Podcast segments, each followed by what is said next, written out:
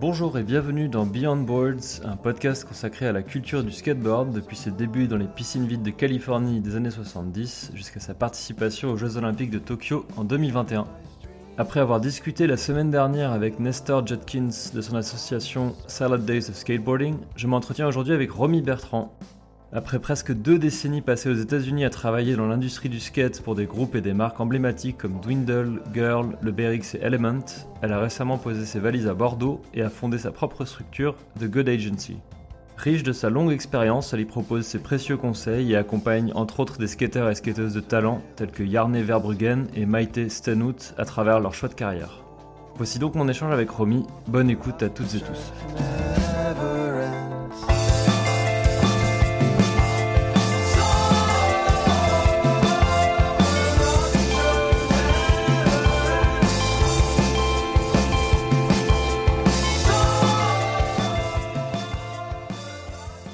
Si ça, si ça te va, je te propose peut-être qu'on commence par une présentation un peu brève. Si tu peux me raconter euh, bah, justement où tu as grandi, peut-être, quand- quand- à quel âge tu as commencé à faire du skate, etc. Un peu euh, comment est-ce que toute ton aventure euh, a démarré avec le skate? Ben bien, je suis née, j'ai grandi dans un petit village à côté de Auxerre en Bourgogne. Oui, À l'époque où, euh, ouais. tu parlais de la Bourgogne. ouais. compliqué. Ouais, ouais, ouais. Euh, Guirou, tout ça. euh, donc une famille de qui font, qui sont beaucoup dans le Tour de France, le vélo et le foot, très sportive, mais alors que des sports qui moi euh. T'intéresses moyennement. Vraiment, euh, ouais, ouais, donc même pas du tout. Donc j'ai j'étais, j'ai grandi là-bas, dans pleine campagne, et où c'était donc gros, grosse communauté, enfin voilà, tout le monde faisait du foot, etc. Moi à cette époque-là, j'étais, j'étais, j'ai toujours été un peu solitaire, j'avais pas mon crew de copines, etc. J'avais deux copains garçons euh, qui, avec qui je passais tous mes week-ends à faire des faire des cabanes dans, les forêts, euh, faire des soirées, euh, regarder des films, des jeux vidéo. Enfin, voilà, c'était plus ce genre d'enfance que j'ai eu. Donc j'ai toujours, j'étais pas forcément garçon manqué parce que j'ai, je faisais de la danse classique, beaucoup d'équitation, du ski, du motocross, beaucoup avec mon père. Donc je faisais vraiment, j'avais un peu cet équilibre des, des- de tout ça. D'accord. Je crois que mon père aurait voulu avoir un garçon vu tous les sports qu'il me faisait faire. mais, euh, mais voilà, et euh, donc j'ai passé une enfance en campagne assez, assez décalée en fait par rapport à, à, à tout, tout bah, les, les, gars- les, les filles de mon âge hein, finalement. Mais je me retrouvais bien. J'étais toujours entre mes dessins, mes bouquins, euh, mes deux copains garçons, les jeux vidéo. euh, commençais à faire du BMX un peu aussi. euh, entre le moto, parce qu'après le motocross, après quelques grosses chutes qui font mal, Mhm. je me suis dit que le vélo serait peut-être plus rigolo. Donc Mhm. on faisait commencer à faire un peu du BMX, etc. Et, euh, et en fait, le skate, j'ai découvert euh, euh, par la musique, principalement, avec les, les Beastie Boys. Et, et dans... j'ai toujours, j'ai Ah toujours ouais, été super marrant. fan d'eux. Parce qu'il y, Ouais, y avait du skate dans un de leurs clips ou quelque chose comme ça? Ouais, ouais, ouais. Et, il y, a- il y a du skate dans leur clip. Et puis, euh, en fait, c'est par le biais de, enfin, de les découvrir. J'allais pas mal à Londres. Mes parents m'envoyaient à Londres pour apprendre l'anglais, mais je passais plus de temps euh, dans les pubs, euh, dans les clubs, euh, vraiment qu'à l'école. Ouais. Mais, euh, mais du coup, ouais, j'ai un peu découvert toute cette culture punk, punk et skate en même temps. J'étais assez jeune. J'avais peut-être 12, 13, 14 ans par là. Mais j'ai jamais vu de. Je voyais les skateurs, j'en ai vu un peu à Londres et j'en voyais euh, à la télé, dans les clips, les trucs comme ça, mais euh, j'en voyais pas vraiment en France et j'en ai vu un une fois au lycée et j'étais là, ah Il y en a un et on est devenu, on est devenu copains, mais euh, c'était un gamin qui passait beaucoup de temps, enfin un gamin qui, qui, est un peu plus vieux que moi sûrement aujourd'hui, mais euh, Mhm. voilà, qui, qui passait beaucoup de temps en- aux États-Unis et tout et qui l'avait un peu ramené.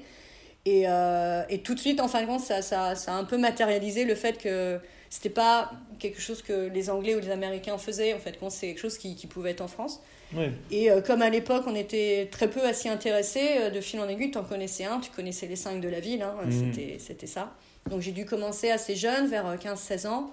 Mais vraiment très progressivement, et c'était très compliqué même de trouver du matos, etc. Enfin, c'est, c'était, c'était compliqué. euh, Donc là, pour le coup, euh, quand on me regardait avec un skate en tant- que fille, c'était pas le fait d'être une fille avec un skate qui les gênait, c'était juste d'avoir un skate. C'est le que- skate euh, tout court, ouais. Mhm. voilà, ouais. Et puis le look est venu avec. je passais de plus en plus de temps je m'échappais, ma mère, si elle écoute ça, elle va me tuer, mais je m'échappais souvent les week-ends et je partais à Londres toute seule. Donc j'ai découvert en fait toute cette scène plus à Londres que, que, que, que- qu'en France. Et puis en fait, de fil en aiguille, euh, je me suis mise dedans et euh, les, grou- les crews se construisaient un petit peu plus aussi, tu vois. Mais enfin, on était vraiment peu, on était 5, 6. euh. Enfin, si on était 10 dans une ville, c'était énorme. Et ce qui était cool à l'époque, c'est qu'on était si peu nombreux que chacun, en fait, dans chaque ville où tu te baladais, tu trouvais les skateurs et tu avais des potes, en fait. C'est- Mhm. c'est- beaucoup moins maintenant parce qu'il y en a tellement plus. et- mais à l'époque, c'était pas des crews dans une ville, c'était un crew et c'était Oui. tout, C'était le crew. Le crew, ouais, il y en avait qu'un. Et bref, euh, j'ai commencé comme ça, en fin de compte D'accord. euh, par les copains et, et j'ai vu deux trois filles qui s'y sont mis avec moi je pense pas qu'elles en fassent depuis mais euh, voilà c'est devenu notre donc au-delà du skate c'était vraiment devenu nos, soirées la musique qu'on écoutait la façon de nous habiller de nous habiller enfin c'était Ouais. même si on était tous dans des milieux un peu différents moi j'étais beaucoup je faisais des écoles d'histoire de l'art d'art etc on a on savait c'est vraiment le truc qui nous retrouvait tous quoi Mhm. Et voilà, et euh, en fait, pour ça, c'était un peu une passion où mes parents me voyaient se balader. euh, J'étais un peu la nomade, je restais jamais vraiment dans les parages. Mhm. Mais ils y ils, ils savaient pas trop euh, mon affinité avec ça. D'accord. Et euh, Tu le partageais pas trop avec eux? Non, non, non, Mhm. mais c'est compliqué. Les gens, je te parle de ça, c'était en 95. Hein, Ouais, ouais. Je me suis dit, c'était les belles années de la JA, etc. dans ma ville. c'est- toutes les filles de mon époque étaient prédestinées à se marier avec un, avec un footeux ou, tu vois, ce genre de truc, quoi. Ouais. Ah, c'est triste. Maintenant que j'y pense. Mais, euh, mais, Tu reviens de loin. Mais ouais. Ouais, mais c'est vrai que c'est pas- c'est c'est- c'est étrange. hein, et, et je me sens je me suis toujours sentie en décalage par rapport à la ville ou les gens autour de moi. Et quand j'étais quelqu'un qui était vachement même un peu timide de mon côté et tout. Et euh, c'est par le biais de cette culture où je me suis vraiment euh, Ouverte. développée euh, et ouverte aux autres et vraiment affirmé ma personnalité que je pensais qui était vachement éteinte euh, le reste du temps avec, je vais dire, les gens lambda, quoi. Oui, oui, oui. Les gens qui n'étaient pas En ce tout cas, dans l'univers dans lequel tu évoluais depuis ta naissance, quoi. Mhm. C'est ça, voilà. Mhm. Et ouais, donc mes parents savaient pas. Et du coup, un jour, ma mère m'a appelé en me disant J'en ai marre, tu fous rien. Euh. D'ailleurs, euh, cette petite histoire, c'est que je revenais d'un contest de skate. On avait fait un contest de skate et en fait, on avait fait toutes les villes, on avait skaté un peu partout, etc. Et euh, je suis rentrée chez moi au bout de 2-3 semaines dans mon appartement. J'étais à Dijon à l'époque. Mhm. Et euh, ouais, j'avais genre 15 messages de ma mère qui me disaient Bon, j'en ai marre, tu fais rien, euh, rappelle-moi. Et donc, au bout du 15e message où elle est juste en furie totale parce qu'elle me trouve pas, on n'avait pas les portables ni rien à l'époque, hein. Oui. c'était un autre monde. Et elle m'annonce qu'en fait, il fallait absolument que je rentre à Paris le plus vite possible parce que je partais en tant que jeune fille au père en Californie, euh, genre trois jours après. Je me suis dit, ah, mais ma Wow. mère, elle craque, qu'est-ce qu'elle raconte encore? Et, euh, et en fait, oui, elle m'avait inscrite à mon insu dans une agence de jeunes filles au père. Et contre toute attente, le dossier était passé rapidement et, euh, et j'ai eu beaucoup de chance. Je partais en Californie, en fin de compte. Donc à l'époque, c'était en 95. Donc San Francisco, la Mecca du sketch, je connaissais tout ce que j'avais vu dans les magazines, les vidéos et tout. Je suis là, oh là là, mais c'est tellement bien. Bah ouais, ouais. Ma mère n'avait aucune idée d'où elle m'envoyait. Je voulais pas lui dire que j'étais contente de partir parce que j'avais beaucoup de fierté. Je, je ronchonnais un peu. Ouais, qu'est-ce que tu m'as fait? C'est nul. euh, Tu m'as pas quitté imposé les euh, ce choix, quoi. Tu m'imposes de partir en Californie, mais qu'est-ce que c'est que ce truc de- Ouais. Enfin voilà. Mhm. Donc je faisais, je faisais genre un peu la gueule, mais en fait j'étais, je bouillonnais à l'intérieur, j'étais tellement contente de partir. Et euh, je l'avais annoncé à mes copains skateurs qui ne m'ont pas cru. Et finalement, en trois jours plus tard, je disais, bon bah les gars, je vous dis à dans un an, parce que là, je leur ai paru beaucoup plus intéressante d'un seul coup, parce que j'étais plus la petite Romy qui les suivait partout, un peu, un peu relou avec son skate. Et là, j'étais devenue Romy qui partait à Californie. Là, du coup, euh, Genre, ciao, ciao les gars, je me barre en Californie. euh, c'est ça, restez à là. Dijon, moi je me casse. et euh, et c'est comme ça que je suis arrivée en Californie, en fin de compte, en 95. Et, et donc, t'a- t'avais, t'avais quel âge quand t'es arrivé t'étais, t'étais encore mineur J'avais. euh, ouais, non, j'avais 19 par là. D'accord. J'avais 19 ans, je crois. Ok.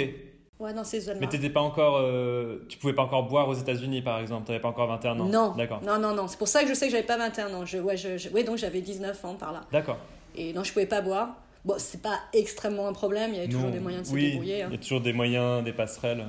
Oui, oui, oui. Ouais, puis bizarrement, l'alcool est interdit, mais les drogues, bon. Oui, ça, on peut y aller. ça se trouve à tous les sages. Ouais, c'est bizarre, c'est aucun problème. Ouais. Ouais, non. Donc j'ai passé déjà une première semaine à New York et euh, j'ai fait ce que faisaient tous les skateurs à l'époque. Euh, Un, un copain skateur qui a vécu à New York, un copain français, m'avait dit tu vas à ce shop qui s'appelle euh, PSY, D'accord. qui était pas loin. Il n'existe plus maintenant. Ouais, je le mais connais il était pas loin de Lafayette à l'époque et euh, pas loin de, de, après. Ouais. Et bref, je suis allée, et, euh, voilà, je suis remis, je viens d'arriver, je suis là pour une semaine avant de partir en Californie. Oh, trop bien, trop cool. J'ai passé une semaine à New York avec mes nouveaux potes. Et j'ai acheté mon, mon, mon premier skate là-bas, etc. Et c'était parti. euh, ensuite, je suis arriver en Californie et, euh, et c'est comme ça que je suis arrivée là-bas et que j'allais régulièrement en Embarcadero et tout. J'avais mon, donc, tous Ah mes ouais. petits co- mes copains. Oui, parce qu'en plus, c'était encore. euh, en 95, il y avait, c'était encore euh, l'époque euh, où euh, l'embarcadero était, euh, bouillonnait à fond, ou est-ce que c'était déjà fini À fond. Ouais, ok. Non, non, non, non, c'était à fond. Il y, avait, il, y avait, il y avait tout le monde là-bas. Alors évidemment, euh, je les regardais de loin, je me faisais beaucoup trop peur. Hmm. Il n'était pas question de les approcher ou d'aller leur parler, ça c'était juste un peu ça. C'était mort, j'aurais dû, hein, parce que des années après, j'en ai connu quelques-uns, mais. euh, Ouais, et euh, ouais, ouais, non, puis c'était assez violent. ça Enfin, devait les être quartiers, n'étaient intimidant, pas. j'imagine, à l'époque. ouais. Ouais, ouais, ouais, ouais, ouais, c'était hyper intimidant. Bah, surtout puis, euh, euh, jeune fille française de 19 ans qui débarque, euh, enfin fille ou garçon, peu importe. Moi, j'aurais été Ouais. terrifié, je pense. Oui, oui, oui, oui. 19 Non, je le regardais de loin. Mhm. Mais je me voyais prendre le. le, le- je prenais le, le, le, train, comment il s'appelait celui-là le, enfin, bah, le car train qui allait, qui est là-bas. Et j'y allais des fois juste pour aller au spot et les regarder et voir comment ils skataient et, Mhm. et voir ce qu'ils faisaient. Et, à l'époque, j'aurais eu un, un, un téléphone, j'aurais pris, j'aurais fait des photos Insta, Ouais. tu vois, j'aurais bragué sur tout, pour tout le monde. Mais euh, non, non, je faisais mon petit truc. Et puis voilà, après, j'avais un, un petit crew skater. J'étais pas mal sur Saint-José, Saint-José aussi, Ouais. euh, qui était pas loin. Donc j'avais pas mal de, de copains skateurs, de crew là-bas. Mhm. Donc c'est comme ça qu'un peu tout- toute l'histoire a continué en soi, mais c'est vraiment développé parce que euh, autant être en France, être une fille avec un skate, c'était le fait d'avoir un skate était particulier, mais là-bas euh, ils trouvaient ça trop cool quoi, euh, d'avoir une, une fille française qui venait et qui skatait avec eux. J'ai toujours été accueillie euh, Ah, super bien par Mhm. tout le monde. Ah oui, toujours. Ça n'a jamais été doux, ce que je disais tout à l'heure. Le fait d'avoir été une fille ne m'a posé aucun problème. Ils trouvaient ça juste trop rigolo, quoi. Après, Mhm. c'était pas, il n'y avait pas de drague, il n'y avait pas tout ça, parce que c'était pas l'attitude que j'avais non plus avec eux, donc euh, ça, ça passait bien. Et ouais, je me suis fait des amitiés euh, déjà à cette époque qui durent encore aujourd'hui, quoi. Ouais, c'est génial. C'est comme ça que je suis arrivée. Ouais, ouais, c'était vraiment cool. Et du coup, t'é- t'étais euh, t'étais au pair là-bas, c'est ça? Pendant cette première année euh, sur place? Ouais, Ok. ouais, ouais, j'étais jeune fille au. Pff, J'ai eu une chance incroyable. Ouais, La mère était française, le père était anglais. ok. Ils étaient tous les deux euh, chirurgiens. Elle, elle était euh, head of the emergency room. Mhm. Donc, euh, donc super haut placé. Et lui, il était médecin à Stanford, à l'université, de l'hôpital. Donc des gros, gros calibres. Ils étaient hyper sympas. euh, ils fumaient énormément de weed. Et euh, pour la petite histoire, non seulement je gardais leur fille, mais je m'occupais aussi des plants de weed euh, qui poussaient dans la maison. Ah ouais, donc c'était, euh, j'avais double emploi. incroyable. Mais alors, euh, d'une manière complètement. Bon, pas légale à l'époque, hein. Mhm. Encore une fois, ces années 90, ça va Oui, pas être encore pas encore, légalisé. hein. euh, pas encore autorisé comme ça l'est aujourd'hui, ouais. Mhm. Non, mais vu euh, la baraque et le fait que les deux soient chirurgiens, autant te dire, c'était. euh, Mais c'était une norme en plus, hein, tout le monde le. Enfin, énormément de gens le faisaient. Donc, euh, Ouais. ouais, ils étaient super. Et j'ai pu. euh, y- J'avais des horaires hyper pratiques où souvent je travaillais on call, donc je pouvais rester à la maison ou pas loin. Et dès que lui- eux, ils avaient un appel, boum, je rentrais à la maison pour m'occuper de la petite. Donc j'étais vachement libre de, de, de, de skater. J'allais un petit peu au, l'équivalent du lycée là-bas, mais euh, Ouais. c'était plus pour y faire des, des, des rencontres parce que c'était. euh, le niveau scolaire est vachement en arrière. C'est ça, je, je- c'est ça que j'avais pas euh, compris, c'est si tu étais scolarisé quand tu faisais, euh, quand étais au pair ou est-ce que tu faisais ça à plein temps? Euh, en fait, tu le fais à plein temps, mais je crois que c'est une question de visa ou quelque chose comme ça. Ou peut-être euh, histoire de pas. euh, c'est très français, c'était peut-être histoire de pas perdre pendant tes études. D'accord. Moi, j'avais déjà mis mes études derrière moi depuis, depuis bien longtemps. Je voyais, je faisais absolument pas de ce que je voulais en études. Donc, Mhm. Non, je l'avais fait juste. Je crois que j'avais pris euh, les cours d'histoire de l'art et euh, j'avais dû apprendre ce, qu'on m'avait, j'avais- ce que je savais quand j'avais 10-12 ans. Donc, euh, D'accord. j'ai pas trop suivi les cours. Mhm. Mais j'ai fini par donner des cours de français par contre. Donc, ça, c'était rigolo. Ah ouais, ok, Mais euh, ouais, aussi. ok. Très compliqué. Et alors, co- comment, comment est-ce que le skate euh, est devenu euh, un, un boulot? Est-ce que c'est arrivé tout de suite après cette expérience ou... enfin, Et puis d'ailleurs, peut-être avant de parler de ça, est-ce que tu es revenu en France avant de retourner là-bas Ou est-ce que, en gros, euh, dès cette expérience de au pair, tu t'es installé en Californie? Alors, les deux en fait. Euh, d'ailleurs, je me suis, j'ai, eu un truc assez euh, particulier, c'est, je, donc comme j'étais quelqu'un qui a toujours été un peu en décalage et jamais vraiment senti euh, dans la norme en France. Mhm. Voilà, j'étais pas la fille lambda, je m'habillais pas comme tout le monde, j'avais les cheveux des couleurs pas possibles, j'ai, du- enfin, j'étais à fond dans le punk assez assez jeune et puis après dans le hip hop et tout, des trucs qui étaient pas du tout euh, dans en marge avec mon environnement. Mhm. Euh, je, passais beaucoup de temps à Londres, à Paris, et j'étais très peu dans ma ville. Mais en plus, je le faisais seule, tu vois, c'est pas. Donc, j'étais un peu en décalage. Et bizarrement, quand je suis arrivée aux États-Unis, je, je, je pourrais pas l'expliquer, mais je me suis sentie extrêmement bien.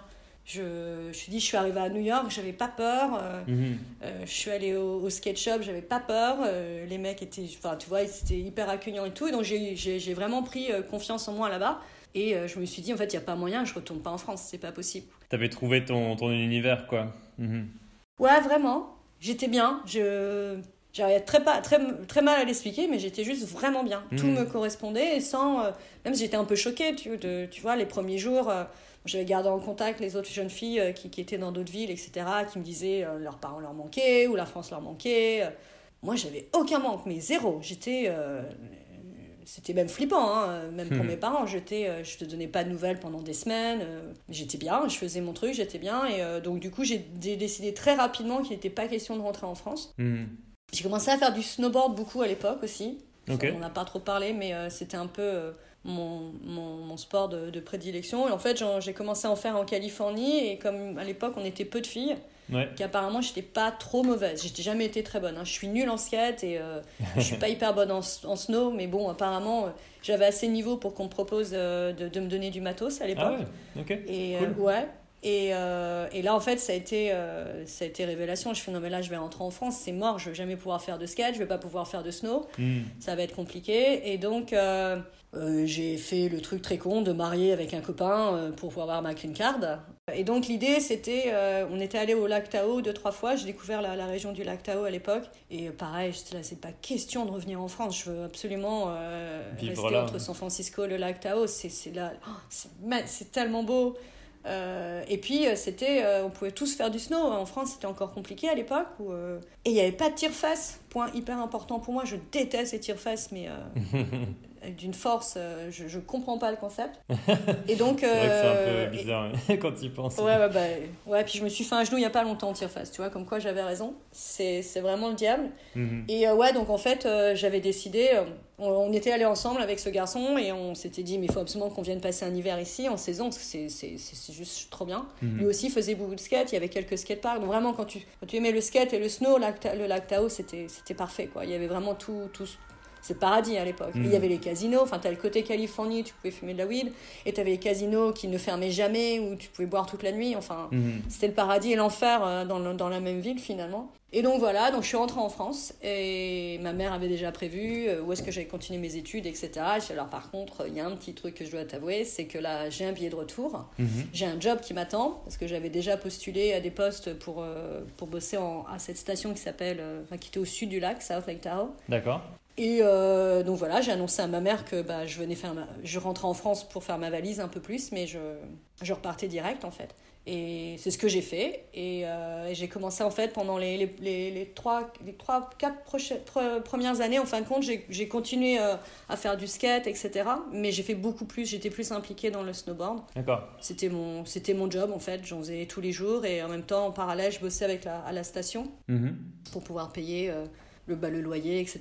Mais euh, j'avais la chance d'avoir eu euh, des gens hyper gentils qui me filaient tout le matos dont j'avais besoin. Donc au départ, c'était Burton. Et après, c'était Sean Palmer, euh, qui, qui, avait, qui était devenu un pote à moi et, et qui un jour m'a, jeté tout mon matos. Elle l'a remplacé par, par sa marque. Donc j'ai pas eu le choix. Apparemment, j'étais dans l'équipe. un jour, un matin, c'était comme ça. Après, là, c'est encore. ah ouais, c'était donc J'ai passé ouais, 4 ans au Lac Tao avec eux et c'était. ouais, c'est un autre podcast, mais c'était très très cool. Mais euh, j'ai toujours gardé le lien avec le skate. Il y avait, euh, voilà, de par ce que, ce que j'en faisais, les gens autour de moi, euh, euh, etc.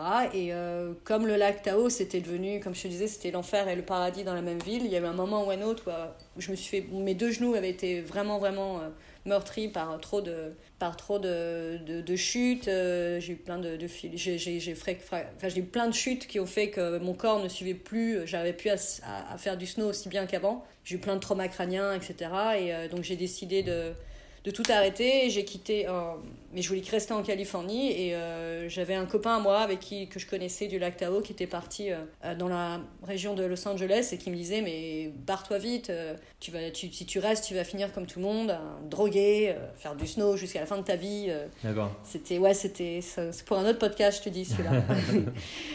Et, euh, et donc voilà, je suis arrivée à LA en fait, donc par le, par le biais de connaissances, encore une fois. Donc là, dans ta, je- dans ta jeune vingtaine, quoi, 22, 23 ans par là? Ouais, j'étais encore assez jeune et bon, j'ai eu la chance, voilà, encore une fois, quoi, de. C'est ce qui fait qui- qui- que j'ai pu rester. C'est euh, j'ai tout de suite rencontré euh, bah, des amis d'amis qui forcément me considéraient comme une amie, parce que c'est un peu la, la, la culture qui fait ça là-bas. Et je suis arrivée à LA, j'avais 50 dollars dans la poche. C'était chaud, mais une voiture.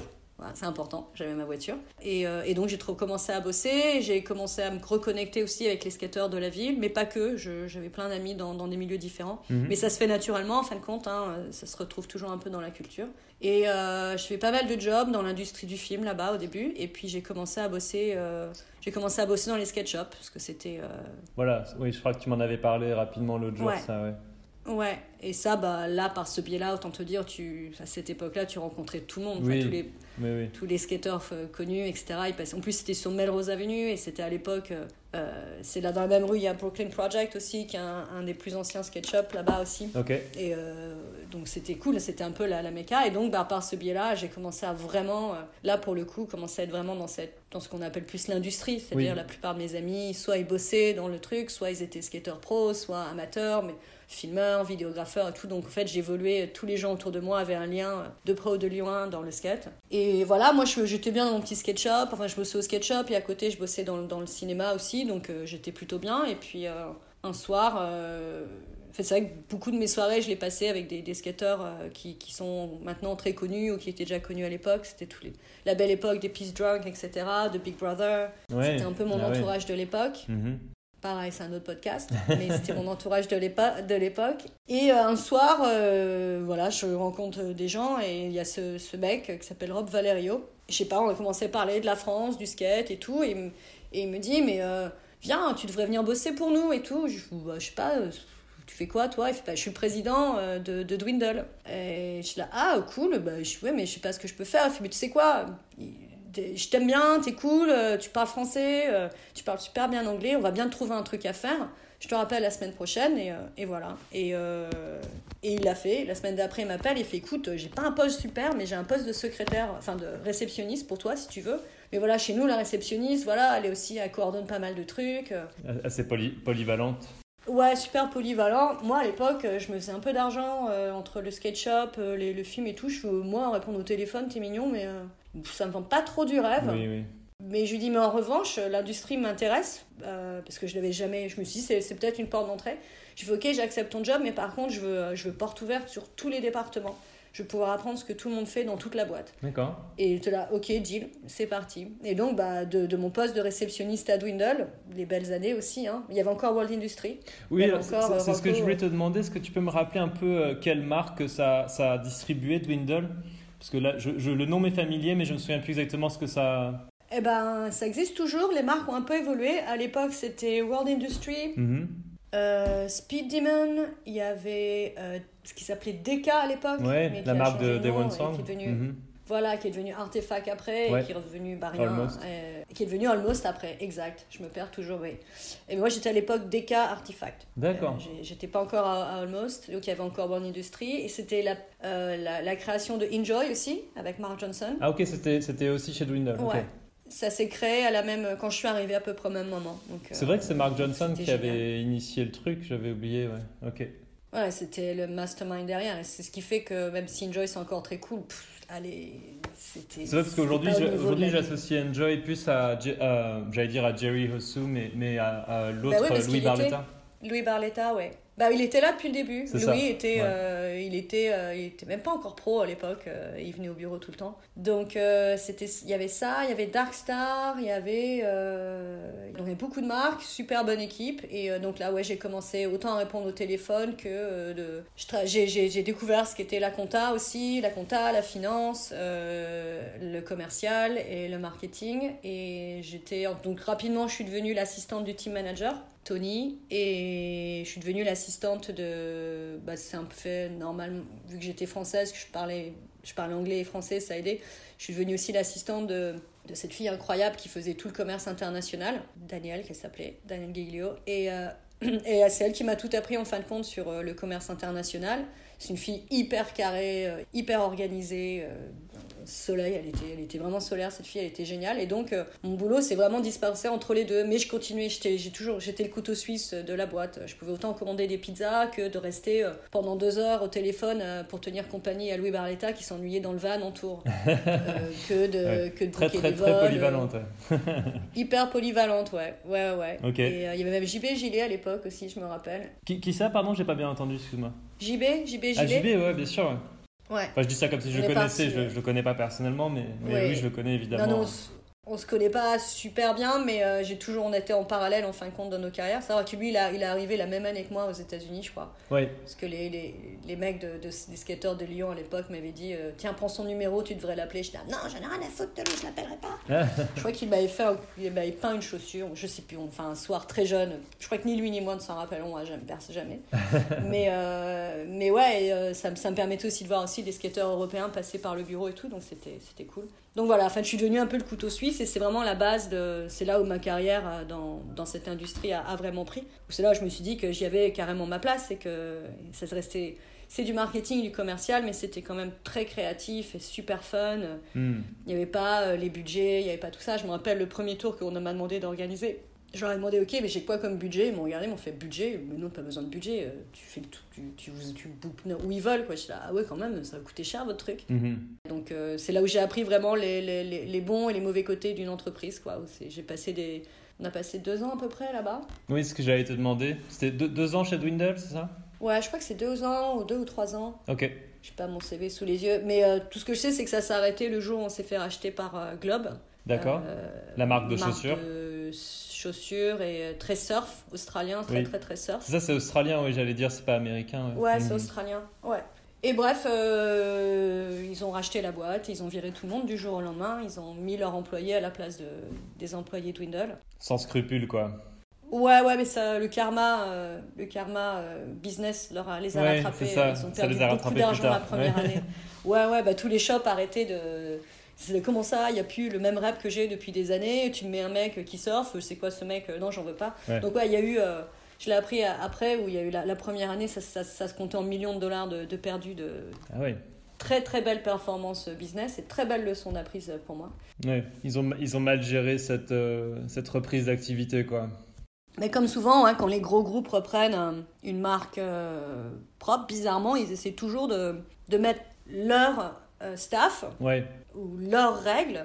Et c'est là, c'est complètement, c'est complètement idiot votre truc. Vous rachetez une structure qui est en place et qui est profitable, et vous voulez changer toutes les règles. Donc évidemment, vous prenez le risque que ça va se casser la gueule. C'est ça. Quelque part, c'est euh, c'est plutôt logique. Et euh, ouais, donc ça a duré ce temps-là. Après, euh, j'ai un petit peu, euh, ça m'a un petit peu déboussolé. Donc je suis revenue à la restauration, au cinéma, les trucs comme ça. Ok. Mais assez vite, on m'a rappelé pour travailler pour des petites marques de skate, donc que j'ai aidé à développer, etc. Bon, des marques qui existent. À l'époque, euh, ça montait, ça, ça, ça apparaissait un jour, ça mourait le C'est lendemain. ça, il y a plein de trucs qui, qui montaient, qui disparaissaient assez vite, ouais.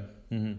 Mais c'était cool parce que ça me permettait vraiment de voir encore une fois comment, euh, comment les petites structures pouvaient s'installer et, comment euh, tous, les, tous les paramètres, et etc. Mais donc je suis toujours je suis restée dans, la, dans, dans, dans cet univers en fait. Et ouais, j'étais encore plus impliquée dans la culture. Comme, comme ça arrive souvent quand tu travailles pas dans une, dans une boîte, tu es, plus impliqué une fois que tu plus dedans. Peut-être parce que tu pas cette affiche dans ton dos et du coup. euh, donc du coup, j'étais euh, j'étais j'étais encore plus impliquée, euh, que ce soit avec... j'ai toujours eu des skateurs autour de moi ou des gens qui bossaient dedans. Donc voilà. Mais après, c'est enchaîné, plusieurs marques, dont Girl, où je suis passée quelques années. Et, euh, Ouais, donc Girl, c'est. euh, Comment, comment ça s'est fait, le, ce, ce- cette opportunité chez eux? Bah, faut dire que c'était... euh, c'était- c'est- tu sais, c'est ce job que tu, que tu te dis, je rêverais de l'avoir, mais c'est impossible, je l'aurai jamais. Ouais, bah ouais, Girl, c'est quand même une marque euh, mythique, quoi. Oui. Ouais. Ouais, et à l'époque encore plus que maintenant. Et donc euh, moi-même quand, quand je suis arrivée, euh, quand je suis arrivée en, en- aux États-Unis, c'était, euh, c'était, euh, enfin j'ai toujours été une fascination, que ce soit l'art, la musique, les choix vidéo, etc. Enfin c'est pour moi la marque parfaite à l'époque. Ouais. Pour moi c'était la marque parfaite en, en tout, en tout, tout point. Et en fait, bon, entre mes jobs, j'ai, euh, bossé pour Dogtown Skateboard au moment de la sortie du film et tout. Donc c'était, plutôt un bon timing. Mhm. Et c'était les 25 ans de Dogtown, je ouais, 20 ans ou 25 ans. Et euh, je bossais avec donc bien sûr en, en binôme, je faisais le commerce marketing, commerce et marketing pour eux, international. Et euh, je bossais avec donc Jim Weir, le mec, euh, donc le fondateur de, de Dogtown. Et on, il me disait faut qu'on trouve, faut qu'on fasse un truc pour l'anniversaire. Donc il avait plein d'idées, mais je l'adore ce mec, mais c'était des trucs hyper, euh, hyper outdated, c'était pas du tout euh, en lien. Et, et, euh, moi j'avais, j'ai toujours beaucoup d'affinités avec les artistes dans le sketch. J'en ai, j'en ai plusieurs dans mon entourage et j'ai toujours trouvé que, enfin, les artistes qui venaient du skate et où c'est pour moi des gens assez exceptionnels. Mhm. Et donc j'ai proposé de faire un truc qui, qui est devenu assez lambda maintenant, mais euh, j'ai dit, mais écoute, pour l'anniversaire, ce qui serait cool, c'est que on, prend, on, on se fait, on fait faire plein de blanks de la pool shape. Mhm. Il faut dire à l'époque, les boards étaient beaucoup plus petites. Euh, On parlait pas encore de faire des, des, des 8-5, des 8-9, etc. hein. C'était des, des 7-8 jusqu'à 8-1, t'es là où C'est hyper grand. Mais Dogtown, c'était, ils étaient connus pour ça, faire encore les pool shape et les, et les, les, les- enfin, voilà, les grandes tailles. Et je lui ai dit, on prend une des formes emblématiques de, de Dogtown. C'était une 9,25 ou 9,75, bref, mais une pool shape. Et je lui on en fait faire euh, un certain nombre de blinks. Et toi, tu demandes à tous tes copains artistes euh, de faire leur design d'une planche Dogtown, comme eux, ils l'auraient voulu le faire si on leur avait demandé. Mhm. Et moi, je demande à tous les, les plus jeunes, en fait. Et on les fait se rencontrer. Et euh, comme ça, ça montre l'influence des uns sur les autres, Ouais, etc. ouais. Sympa, ouais. Ouais, c'était cool. Et, euh, et, en- et donc, euh, on a fait ça, on a fait le projet. Et moi, je me dis, ah, trop bien, ça va être une excuse pour contacter les mecs du Art Dump, euh, qui, est le, qui est donc le groupe artistique de, de Girl. Donc, j'avais con- contacté Andy Jenkins, je sais plus exactement où j'ai fait, mais ça s'est fait par biais d'email. Sûrement info at, tu vois, un truc tout lambda. Et contre toute attente, il a répondu et il était à fond. Trop bien. Et du coup, euh, quelques jours après, il me dit, mais voilà, est-ce que ça, t'embêterait ou est-ce que tu serais intéressé si, euh, en fait, tous les garçons du hard faisaient le leur? Je suis là, euh, ouais, non, c'est une super bonne idée, au contraire. Mhm. Et en fait, euh, et après, c'est devenu bizarrement un petit truc où si j'avais pas demandé, euh, les gens ils le prenaient mal. Donc j'avais des artistes qui me faisaient des euh, Oui, j'ai appris que euh, est-ce que je peux moi aussi en faire. Donc on s'est retrouvés avec mes, je sais pas, on avait une 30, 30 ou 40 euh, boards. Ah ouais. On avait dû même dire aux gens on arrête et on en fera un autre parce que. Ouais, ouais, ouais. Là, il y en a trop. Ouais. Genre, ouais, genre Eric Dressen, c'était, il en avait fait une et c'était la première fois qu'il est qu'il exposait parce qu'en fait, ce qu'on en a fait, c'est qu'on en a fait une expo Mhm. et comme on avait vraiment, on a du matos de ouf. À l'époque, on faisait, enfin, c'était assez commun dans toutes les marques d'aller au salon, tu sais, c'est les gros salons. Ouais, les trade à shows. Ouais. Mhm. Ouais, voilà, les fameux trade shows. Moi, j'ai toujours détesté ça. Du coup, j'ai toujours été. euh, J'avais bien organisé des trucs un peu différents, comme ça, euh, j'ai passé moins de temps, ou au moins quand j'y passais du temps, c'était pas en mode j'écris des commandes toute la journée, ce qui était le cas quand j'étais à Dwindle et tout. Ouais. Et bref, euh, donc en fait, euh, j'avais dit, on n'a qu'à prendre le, stand et on le tourne en, en galerie d'art. Mhm. Alors tout le monde à l'époque, il disait, mais t'es malade, te rends compte ce que ça nous coûte au mètre carré et tout. Je dis, ouais, mais en même temps, on a une image de merde. Que c'était à l'époque, c'était Dogtown, Grand King, et je sais plus quoi d'autre, mais c'était les marques les plus pourries euh, de l'industrie possible. Moi, j'y étais allée parce que j'adorais les gens qui les tenaient, et, euh, j'avais des super potes qui, qui bossaient, puis je m'éclatais avec le projet Dogtown, mais sinon, jamais j'aurais été bosser chez eux. Et en fait, on avait fait une expo, et ça a hyper bien marché, c'est-à-dire que tous les gens qui ne seraient jamais rentrés, qui seraient jamais venus voir les, les derniers modèles Dogtown euh, à acheter ou les trucs les trucks ranking qui cassaient tout le temps euh, là les gens venaient non pas pour les marques mais pour les artistes mais en même temps ils étaient là Mhm. du coup ça leur permettait on a pu lancer même euh, des, des trucks euh, des, des nouveaux designs de trucks etc ou pareil j'avais pris en support artistique etc donc ça avait pas mal marché quoi et si bien marché que, ouais, il y a pas mal d'articles qui étaient sortis à l'époque. Même Jack Firth avait fait un mini article, genre de trois lignes, Dans Trasher. dans Thrasher. Ça, c'est le highlight de ma carrière. Même si ça tenait sur trois lignes, c'était, j'étais là, mais c'est génial. Ouais. Il en a qui en ait parlé. La consécration. Et, euh, et voilà. Ouais, bah, c'était ma... ouais, ça m'a suffi. Après, j'étais là, ok, c'est bon. Ça suffit. Je raccroche. J'ai mon nom dans Thrasher, donc pas du tout en skatant, mais au moins c'est drôle. euh, et puis c'est mignon, et puis ça vient du cœur, donc c'était cool. Mhm. Et euh, même si j'avais essayé de le remercier, je l'avais appelé, il m'avait envoyé balader. J'ai dit, bon, c'est pas grave, au moins je. Et il avait sa réputation à tenir, cool. quoi. Mhm. Ouais, ouais, là, yeah, yeah, cool, bye. Ouais, c'est ça. Ok, cool guy. Mais, euh, mais voilà, et donc en fait, euh, les, ça s'est bien passé. Et donc Andy Jenkins m'avait, à la fin du truc, m'avait remercié. Il m'avait dit, écoute, euh, si, ce serait bien d'avoir quelqu'un comme toi qui vienne bosser chez Girl. Et je lui ai dit, oui, oui, oui, bien sûr, oui. Je lui ai dit, ouais, moi aussi, c'est un rêve, mais ça n'arrivera jamais. Ok. Et si, grâce à lui, c'était un vendredi, et le lundi, j'avais un appel de Megan Baltimore. La compagne de Rick Howard? Ouais, et qui est le gros cerveau, Ouais. c'est le cerveau de, derrière Girl, qui est, qui est vraiment celle qui, euh, sans qui rien n'arrive en fait. Et euh, elle m'a dit, euh, littéralement, le coup de fil, c'était Bon, il paraît, il faut que je te parle. Elle dit Arrête pas de me parler, toi. Il paraît, il faut que je te parle. Est-ce que tu veux venir au bureau? Euh, Je dis, ah, ok, et là, euh, moi, le- l'entretien m'aurait suffi, en fait, à ce moment-là, tu vois, euh, juste d'avoir été dans les locaux, etc., c'était tellement dingue. Ouais. Déjà de savoir où ils étaient, parce que c'était un petit peu la, le truc mystère où ils étaient exactement. Et puis, bah, une semaine après, elle m'a embauchée pour, pour, pour, elle m'a donné tout le commerce international, en fait. Chose que elle faisait auparavant et que faisait un- une autre personne entre-temps, mais qui, lui, avait repris beaucoup euh, Four Star. Qui était la marque de Guy Mariano et Eric Coston, c'est ça? Ouais, Mhm. Eric, ouais, c'est ça. Et, euh, et du coup, bah ouais, j'ai re- j'ai repris un peu le flambeau pour les deux et, euh, et ça s'est plutôt, euh, plutôt très très bien passé. Bah, et donc j'avais tout, tout, j'ai retrouvé tous les distributeurs européens que j'avais quand j'étais que j'avais connus à Dwindle, donc Jean-Marc Vessette, etc. Oui. Toi qui me connais depuis que je suis, je suis, je suis toute, toute jeunotte. C'est t- c'est toujours drôle quand on se revoit. T'es t'es encore là, toi. Mais oui, je suis encore là. On peut se faire le même compliment finalement. Ouais. Et, euh, et ouais, j'ai passé super bonnes années avec eux. En fait, où on a mis une structure en place qui n'existait pas. Parce qu'en fait, quand je suis arrivée, euh, ils, avaient. Donc, ils ont toujours eu des idées incroyables, des catalogues incroyables, des produits mais- mais que tout le monde voulait et que personne n'arrivait à avoir. Moi-même, la première. Et en fait, je me suis rapidement rendu compte que la raison pour laquelle personne n'arrivait à les avoir, c'est qu'ils étaient tout simplement pas produits. Et euh, quand j'ai repris mon, mon taf, en fait, euh, et je leur ai dit, je mais vous avez vu, euh, on, a des, on, a, on a plein de trucs là, on n'a pas envoyé. Ils font, ouais, on a oublié de le faire. Enfin voilà, il n'y a pas une vraie structure en interne. C'est- C'est-à-dire qu'ils mettaient des produits dans leur catalogue qui, qui n'étaient pas en production, c'est ça? Voilà, plein de gadgets, etc. Alors tu vois, les trucs qui pour eux, c'était une blague en fait, ils mettaient dans le catalogue en blague. Ok. Ils Ah se ouais. disaient mais personne veut ça, mais en fait il n'y a aucun moment, il y a une communication euh, entre, euh, entre la prod, euh, les gens du commerce, etc. Enfin, je sais pas ce qui s'est passé, mais tout bonnement, et je me rappelle, les distributeurs m'avaient dit, si tu, si, tu, si, tu, si tu veux nous rendre le plus gros service, c'est tu nous livres. Tu nous livres nos commandes. Je suis là, ok, ça va le faire, c'est pas, ça devrait être pas si compliqué. Et effectivement, c'était pas forcément compliqué, mais j'ai amené en fait cette structure en fait Mhm. euh, commerciale euh, de, de préco, donc les, où les gens devaient forcément précommander s'ils voulaient leurs produits. Euh, Donc au début, c'était pas forcément bien vu parce que les gens étaient là, non, non, je commanderai quand je trouverai, tu sais, un petit peu. euh, Mhm. C'était tellement gros le skate à l'époque, etc.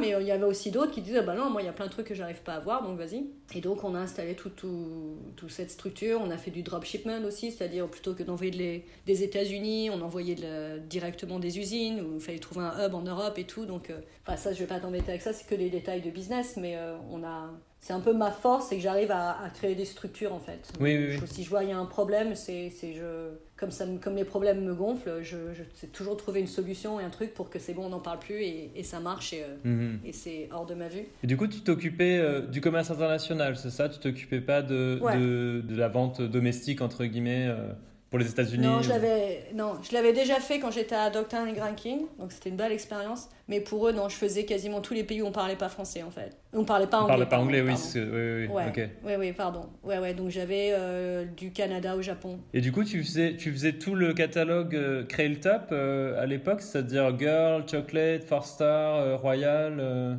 et j'en Ouais, oublie peut-être une ou deux. Skate Mental aussi. Ah, Skate Il y avait. Skate Mental à l'époque. Ouais, ça avait commencé à l'époque, puis été enlevé. Euh, Il n'y avait pas la caille, je vendais pas les chaussures Oui, la caille, mais la caille, bien euh, sûr. j'ai vendu, ouais, j'ai vendu euh, les boards et euh, la vidéo, la fully, fully flared. Ah oui, donc t'étais étais chez Girl à l'époque de Fully Flared. Ouais, ouais, ouais, ouais. Ah ouais, donc ouais, c'était vraiment la. Enfin, je veux dire, oui, pas forcément pour Girl, mais en tout cas, l'Akai, c'était clairement la période la plus intense. non, quoi. mais si, t'as raison, c'était c'était la période la plus intense pour toutes les marques. C'était euh, Tout le, tout le, camp le charmé, Top, euh. ouais. Puis c'est là où les chiffres d'affaires ont augmenté le plus aussi, quoi. C'est euh, ça, ça a vraiment explosé. euh, Mhm. Et c'est pas un secret, hein, tous les distributeurs le diront, les shops en voulaient, ça rentrait, ça sortait, ça, enfin il y avait, il y avait tout qui collait fin- finalement. Ouais. Il y avait les bons produits au bon moment, avec les bons riders, avec le bon marketing, il y avait, il y avait tout qui collait, tout, tout matchait euh, parfaitement bien. Mhm. Et ouais, c'était la plus belle époque. Mais d'ailleurs, après la première de Fully Flared, à la fin de la vidéo, je me suis dit, euh, je sais pas ce qui va toper après en fait. C'est Ouais. un petit peu ce qui m'a fait euh, euh, vouloir vous partir. avez atteint le, le point culminant, quoi. Mhm.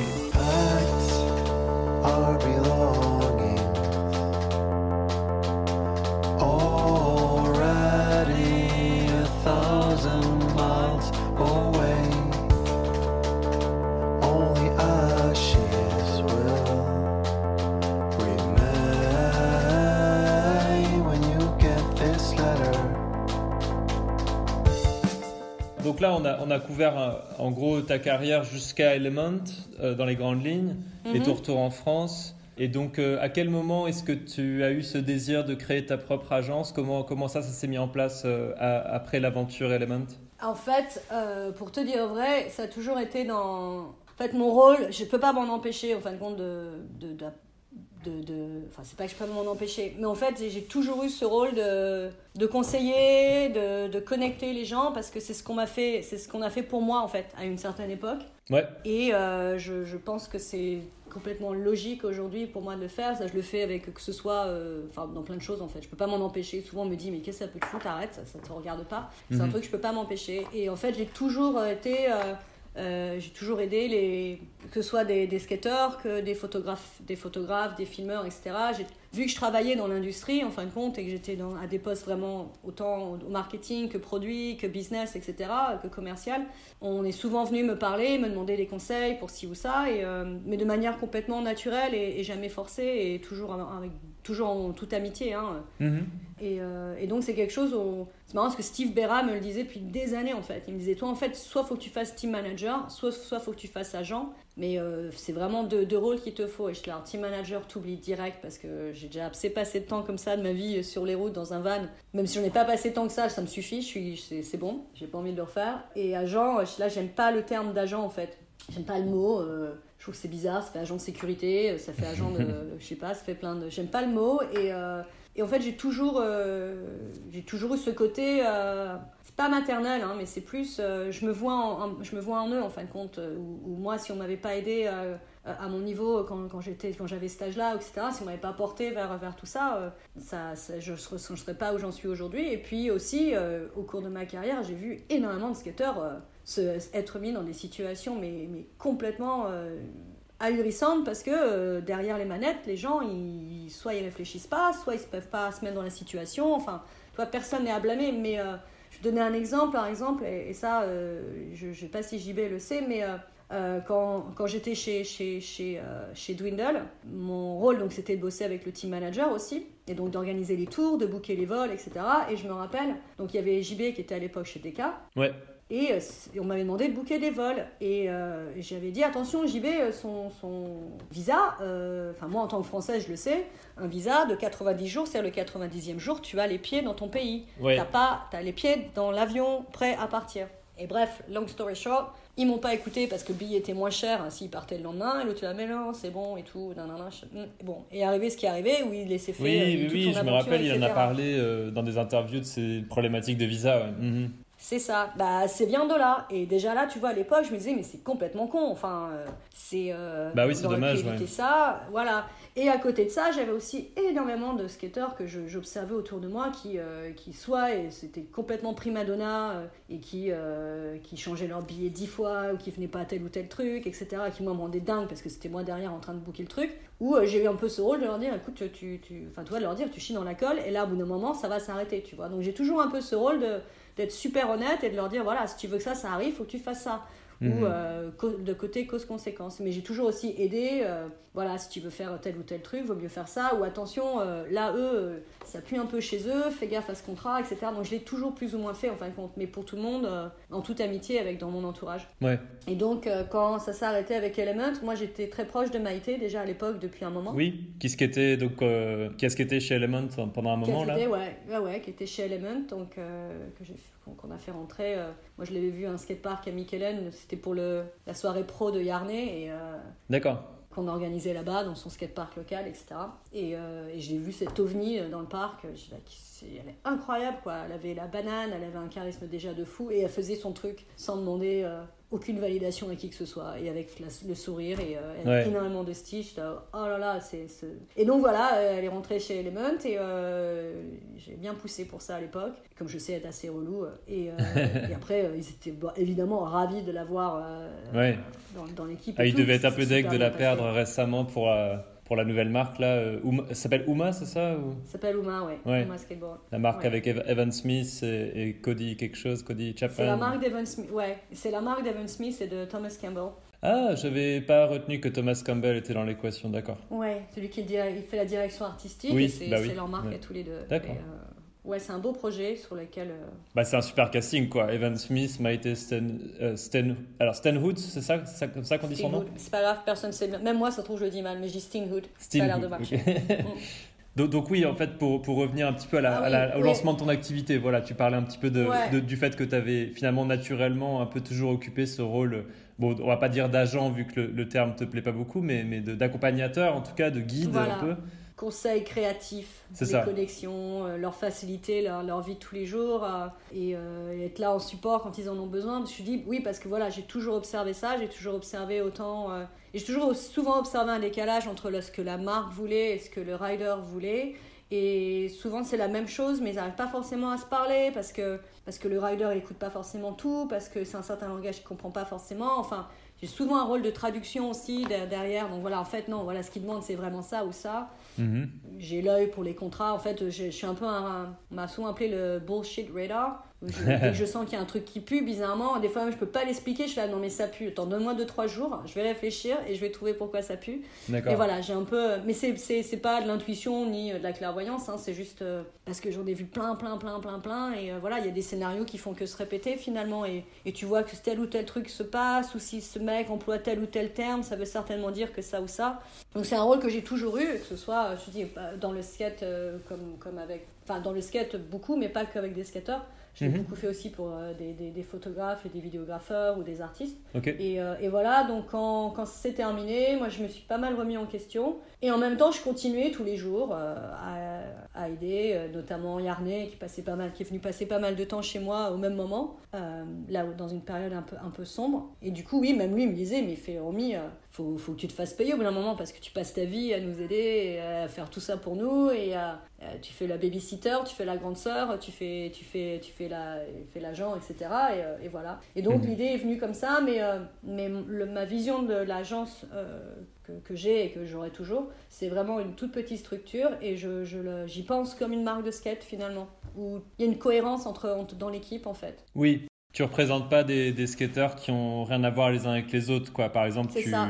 tu représentes Yarnay et Maïté qui sont, bah, qui sont amis en plus Qui dans la vie, j'ai l'impression. super potes. Euh, j'ai Léo Valls aussi qui, qui, qui m'a gentiment demandé de, de, de- qu'on travaille ensemble. Donc pareil aussi, on, je travaille avec ces, ces, ces personnalités, mais je ne les gère pas. Euh, je ne leur dis pas quoi faire. Bien Je sûr. leur dis juste que s'ils veulent faire ça, c'est comme ça que ça se passe. Et que si tu prends un autre chemin, enfin en gros, voilà, si tu vas à gauche, tu auras le truc de là, et tu vas à droite, c'est comme ça. Mhm. Et je les aide vraiment, je les pousse à aller là où ils veulent aller. Euh, mais euh, je suis pas, euh, je suis pas en train de leur dire qu'il faut qu'ils fassent tel ou tel tricks euh, dans tel ou tel. euh, Non, voilà. oui, oui, bien sûr. Euh, j'ai pas du tout ce. Ils ont pas besoin de moi pour ça du tout d'ailleurs, et c'est tant mieux. Et d'ailleurs, c'est peut-être ce qui, ce qui t'attire vers ces personnalités-là, c'est qu'ils ont déjà une personnalité euh, assez affirmée, quoi. ouais. Quelqu'un ouais, comme. Yarnay ou Maïté, ils n'ont pas besoin qu'on leur dise euh, euh, tu fais Non, le Smith grind comme ça avec voilà. le genou, machin, c'est genre elle, Non, elle le fait ça, déjà. quoi. euh. Après, il m'implique souvent euh, sur les projets vidéo et les idées de sketch. Et, euh, et c'est bon, je dois me taper, la... surtout avec Yarnay, je regarde la vidéo 25 fois pour lui demander s'il éditait mieux. Et très souvent, au bout de la 22e fois, je ne vois aucune différence avec la 18 ou 19e fois. Et, mais, euh, mais voilà, après, c'est un vrai échange. C'est ça qui est. C'est pour ça que l'é- l'é- l'équipe, il faut que ça matche autant avec eux, entre eux et qu'avec moi. Parce que si j'ai pas une affinité, euh, si, si je si j'adhère pas, si je vois pas, si j'ai pas, je partage pas la même vision, bah ça marchera pas ni pour eux ni pour moi. Donc euh, c'est vrai que ma vision de la- de- en tant qu'agent, même si j'ai pas le, le- le terme, c'est vraiment les, les, les, les amener là où eux on, veulent aller et surtout là où ils, où ils, euh, ils, euh, ils méritent d'aller. Parce que Oui. trop souvent, je vois des skateurs qui ont un talent de, de dingue, mais qui, qui ne sont pas accompagnés et par les bonnes personnes et ils finissent par soit ne pas du tout faire carrière alors qu'ils auraient dû et le voulaient, parce qu'après tout le monde n'est pas forcé de faire carrière parce que tu skates super bien. Euh, mais euh, Mais le, ouais, les, les marques ne voient pas le potentiel peut-être ou... ouais, ou, euh, ou les marques les, les, les bouffent aussi, ou les Mm. lâchent du jour au lendemain parce que, et ça c'est un, un autre sujet dont on a parlé, notamment les addictions ou, les, les- ou quand il y a un accident ou quoi que ce soit, il y a peu de marques hein, qui restent vraiment derrière. Et, Bah ouais. ouais. et, euh, Mm. et, et tout ça et, et que ce soit mais voilà moi mon rôle c'est vraiment de les aider qui- à, à ce que ce soit cohérent qu'ils fassent des, des- qu'ils prennent les décisions cohérentes? Alors ils écoutent pas toujours ce que je dis hein, encore une fois hein. Bah, il reste, il reste euh, des, des, Il reste des- êtres humains libres et indépendants, mais ouais. voilà mais je fais en sorte que voilà ils aillent où ils veulent aller dans de bonnes conditions et que ça se passe bien. Et quand il y a des coups de fil à passer euh, et qu'il faut dire non, ou bah, c'est souvent moi qui le fais, ou s'il y a des choses qu'ils n'ont pas forcément envie de faire, c'est moi qui vais leur donner des arguments pour, pour, leur- pour expliquer pourquoi ils ne devraient, devraient pas faire ça, tel ou tel truc. Et puis, notamment aussi, je fais en sorte qu'ils aient le salaire qu'ils méritent. Quoi. Voilà. Mais euh, Ou des, ou les contrats, euh, des contrats qui respectent Voilà. un petit peu leur image. Et, et- C'est ça. et- ouais. Ou une, une bonne contrepartie du, du moins. Parce qu'il y a des fois ça vaut le coup d'aller dans une marque sans salaire ou avec un salaire inférieur à une autre. Mhm. mais cette marque va te proposer des projets euh, de voyage plus intéressants et ça va te, ça va te donner une, une, une exposition exactement là où tu veux être euh, etc typiquement les, les, les, les, les energy drinks etc alors oui c'est- ils sont imbattables au niveau salaire. Mais euh, c'est hyper compliqué d'aller ailleurs. Parce qu'aujourd'hui, toutes les marques de skate qui valent le coup, euh, du moins dans un truc un peu plus euh, proche de notre culture, je dirais, ou enfin, tu vois, plus skate, Ouais. bah, ils vont pas vouloir s'associer avec tel ou tel truc. Donc après, c'est un, un vrai problème dans le sens où ils payent tellement et des salaires assez démesurés par rapport au, au retour qu'ils demandent que euh, bah, c'est compliqué pour un skateur de dire non à ce genre de truc. Et ça, je le comprends Bah ouais. consciemment. Et on voit, Mais on voit des. fois, euh, Pardon de te couper, excuse-moi. Je suis surpris de voir certains skateurs, notamment aux États-Unis, qui, qui, endossent des, marques comme, euh, comme Monster ou Red Bull. Par exemple, j'ai vu euh, Ishod euh, Wear, euh, qui, qui est un skateur exceptionnel et, et puis un skateur pur et dur, entre guillemets. euh, Mhm. et qui, euh, qui, qui a basculé un peu dans ce camp-là. Et en même temps, Ouais. en même temps il le fait de façon relativement discrète. donc, donc je sais pas, enfin, c'est, Ouais, il le fait assez bien. C'est un des seuls où tu vois, c'est pas. il, il a pas la casquette tout le temps vissée à son crâne. Ouais, Et non, mais à mon avis, il a un bon agent qui a dû négocier ce Ouais, truc derrière. c'est ça. Ouais. Parce que normalement, c'est vraiment. Enfin, les contrats, il y a des trucs, des fois, je lis, c'est. T'as envie de faire des screenshots et de les garder tellement c'est drôle. Ouais. Et ce qu'ils demandent, t'es là, mais vraiment, carrément, quoi. Ok. Mhm. Et euh, ouais, mais c'est compliqué. Mais c'est compliqué. Et encore une fois, après, il y a ce qu'on discutait aussi, c'est qu'il y a, y, a, y a deux côtés du skate. hein. Il y en a euh, qui seront très bien euh, dans. Il y a toujours eu historiquement, de toute façon, ces deux côtés du skate. hein. Les mecs les, qui, qui aiment les contests, les compétitions, les machins, etc. Puis il y a, il y a ceux qui skatent dans la rue, qui font des vidéos, etc.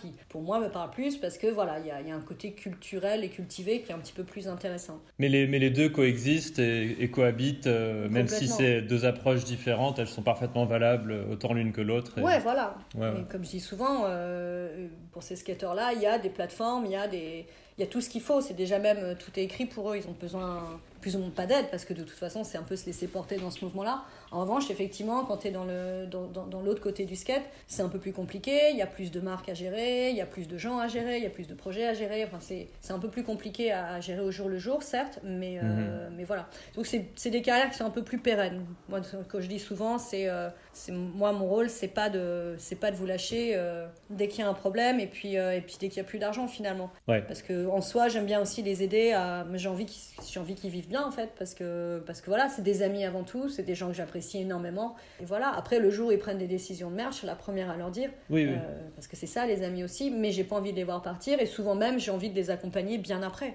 Mhm.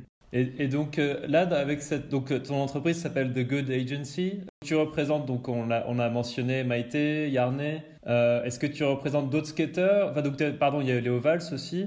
Est-ce que tu représentes des gens en dehors du skate également? Alors il y a Tim Débauché aussi un skater avec qui on, on parle depuis quelques semaines D'accord. que j'adore aussi, a vraiment il a un univers euh, vraiment intéressant, il a un talent de fou, pas que pour le skate. Mhm. Et non, j'aide aussi des marques, euh, c'est pour ça que je fais pas que ça. Euh, je développe des projets avec des marques, je, je les aide, je fais beaucoup de consulting pour des marques de, de, de skate et de, dans la mode aussi un peu. Euh, je le fais avec beaucoup de discrétion parce que je veux pas m'associer avec euh, forcément des marques en particulier parce que ce serait pas du tout objectif. Ok. Et mais ouais, et j'ai des, des projets en cours depuis un an et demi, mais Covid a fait que ça s'est pas mis en place et du coup là, on, je sais pas. Je crois que ça va arriver un jour. Oui. Je n'ose plus donner de date euh, sur le truc, mais euh, ouais, je fais pas que ça et je veux pas faire que ça non plus quoi. Et on me propose aussi, euh, ouais, j'ai quelques artistes qui, qui, qui m'ont demandé aussi. euh, Et non, je vais pas limiter qu'à ça. Bah, il faut qu'il y ait une affinité et un lien euh, qui, qui, soit, qui soit cohérent et sincère et, euh, et qu'on voit la, qu'on voit la même, qu'on ait la même vision des choses, enfin la même vision de, de ce qui peut être fait ensemble en fait. Bien sûr. Souvent, je demande, euh, et là je l'ai fait avec, euh, avec tous, en- enfin pas avec Yarné et Maïté, et aussi Maïté, je l'avais fait pour Yarné, je le connais plus trop longtemps pour lui demander, mais avec Maïté, j'avais dit donne-moi la liste de toutes les marques pour qui tu rêverais de skater, mais va loin, va super loin. Part dans le rêve total et tout, et, euh, et voilà, le rêve c'était euh, marque euh, globale, etc. Et c'est fait, elle voulait absolument Carhartt, elle a toujours été super fan, etc. Ça s'est fait. Donc, donc Adidas, pareil, elle était ah, je kiffe trop Adidas, donc elle a commencé à laver des, des chaussures par le distributeur en Belgique. Et, Elle vient d'avoir un, un colorway, Ouais, j'ai vu là. Ouais, avec Nora Vasconcelos. Et ouais, c'est incroyable. Et ouais, c'était l'idée. Elle dit, ah, moi, je, moi, je rêverais d'avoir ma chaussure chez Adidas. Je ben, ok. Et voilà, je l'ai je l'ai présenté. Encore une fois, c'est une question de, de, de, de, timing, de présentation, d'avoir les, de connaître les bonnes personnes et, et d'avoir le respect des bonnes personnes au, au bon moment, en fait. Ouais. À la fin, c'est qu'une histoire de respect, euh, je crois. De respect et d'amitié. Ah, c'est c'est vrai que là, euh, en ce moment, elle a vraiment le projecteur sur elle. Sa carrière, pour le moment, est un peu euh, euh, idyllique, quoi, dans le sens où Ouais. Commence avec Element, et là, elle est très jeune, elle est pro pour cette marque qui commence tout juste sous la houlette de Evan Smith, qui est ce- pro incroyable, avec Thomas Campbell derrière. Donc, ça, enfin, c'est, ouais, c'est, franchement, c'est chouette. Elle, elle a un parcours qui fait rêver, en tout cas.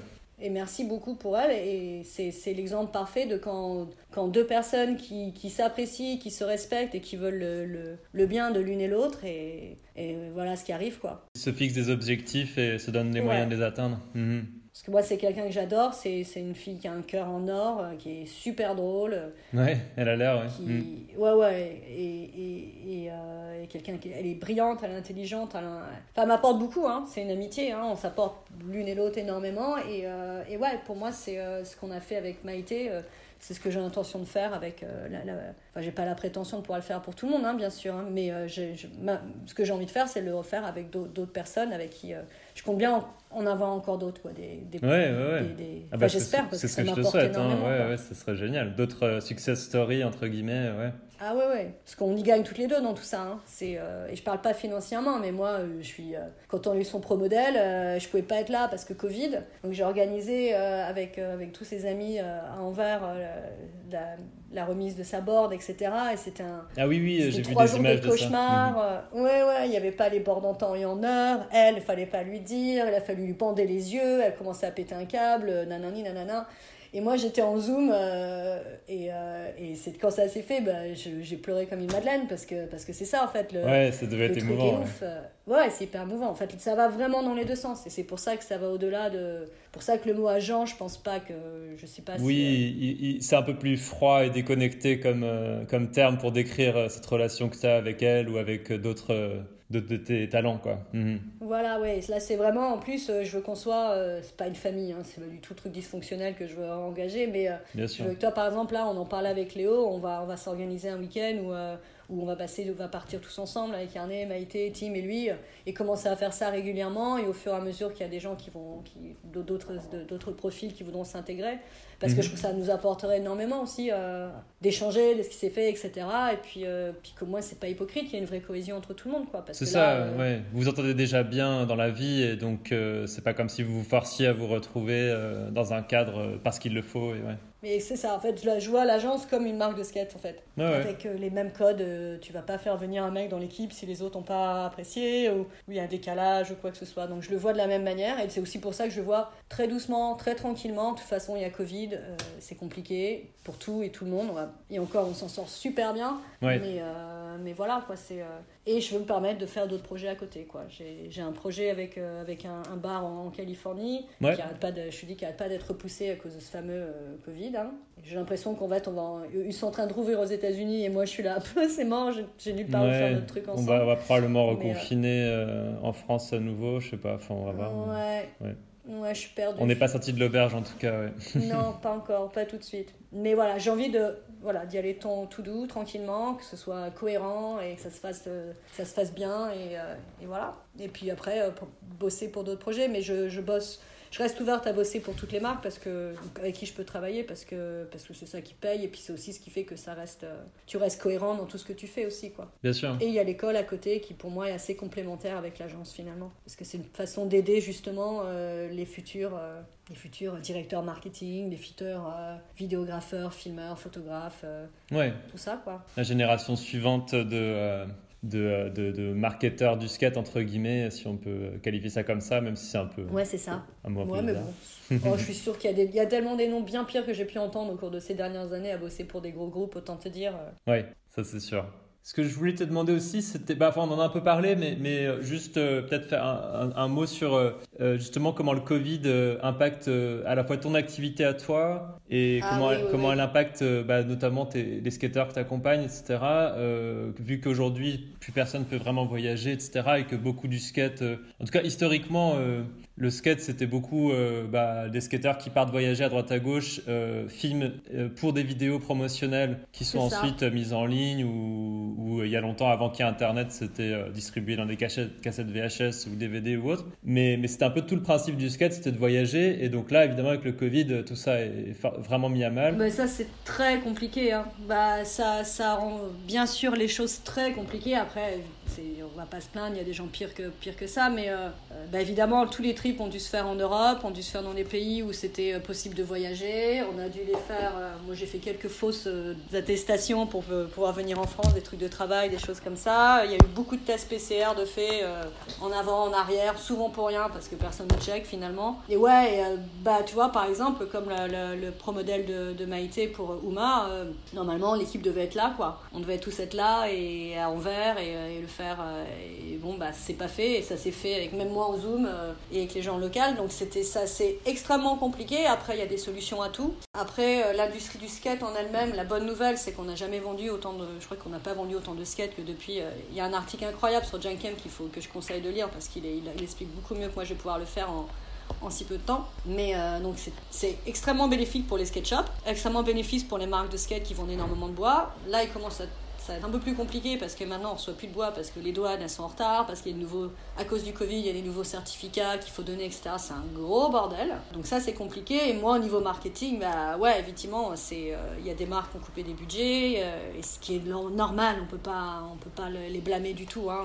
C'est pas un truc qui a duré trois mois, ça dure depuis trop longtemps, donc il y a forcément un impact économique qu'il faut qu'il faut reconnaître. Mhm. Et c'est le moment où, comme pour tout le monde, hein, c'est le moment d'être un peu plus humble et, euh, et, euh, et de- d'apprécier ce qu'on a et de faire avec ce qu'on a surtout, tu vois. Et donc il y a beaucoup moins de budget. Il faut juste repenser euh, où tu le fais, quand tu le fais et avec qui. Et euh, effectivement, par exemple, s'il y a un tour aux États-Unis demain, est-ce que ça vaut le coup de faire venir un filmeur ou un photographe de France ou est-ce qu'on en prend un local? C'est Voilà, ça. c'est ces genres Mhm. de trucs qu'il faut, qu'il faut juste repenser. Faut repenser un peu la logistique. euh. Ouais, il y a tout à repenser. Et ouais, c'est compliqué. C'est vrai que là, je te dis, moi j'ai énormément de projets, même au niveau des voyages, il faut rester en Europe. Et euh, là, ça commence à aller mieux, hein, grâce. euh, là, j'ai Maïté qui est partie en Allemagne, qui, qui va aller à Londres. Donc je sais pas, là, faut que je regarde comment ça va se passer. Avant, il fallait juste prendre un billet. Maintenant, c'est. Alors attends, euh, entre le Brexit et le Covid, ça va être vachement plus compliqué. C'est ça. histoire. Ouais, pour Londres, ouais, c'est clair. Mhm. Ah, c'est super compliqué. Mais bon, ça m'a permis aussi de me poser, comme tout le monde, quoi, et de réfléchir à, l'agence beaucoup mieux. Et finalement, je trouve que c'est plutôt pas mal en soi, dans le sens où je voulais pas la lancer très vite ni rien. Donc euh, voilà, c'est tout doux. Et, euh, et là, je pense qu'on est tous à viser 2022, 2023, plus que, plus que cette année, quoi. Oui, vu comment elle a commencé, ouais. Oui, oui, elle va pas finir aussi bien que ça, quoi. Mais ouais, ça a pas mal influencé tout le monde. Ça, il y a pas mal de gens qui ont perdu leur salaire au cours de cette année, etc. Mais skateurs, comme les gens dans l'intérieur, hein, donc euh, c'est vrai qu'il y a un petit côté un peu, un peu sadique parce que oui, à côté de ça, il n'y a, a jamais eu autant de planches de skate vendues dans les skate shops. C'est ça, ouais, c'est ça, c'est un phénomène intéressant, je trouve, euh, le fait y ait, que la pratique du skate ait été autant, euh, enfin, diffusée, quoi, que, Ouais. maintenant. Je sais pas tellement à quoi c'est lié par rapport à la pandémie, mais, mais peut-être parce que les gens Tout ce qui est sport sont individuel. chez hein. eux et ils ont besoin de sortir, de s'aérer, de, de faire une, une activité physique euh, un peu Je créative. crois que c'est euh, c'est le vélo, c'est le skate, c'est tout ça. Et puis, euh, il y, a y plus de structures. Donc là, on, on en parlera peut-être, mais c'est le, le point positif des Jeux Olympiques, c'est que maintenant, toutes les villes euh, ont... puis grâce à des gens comme...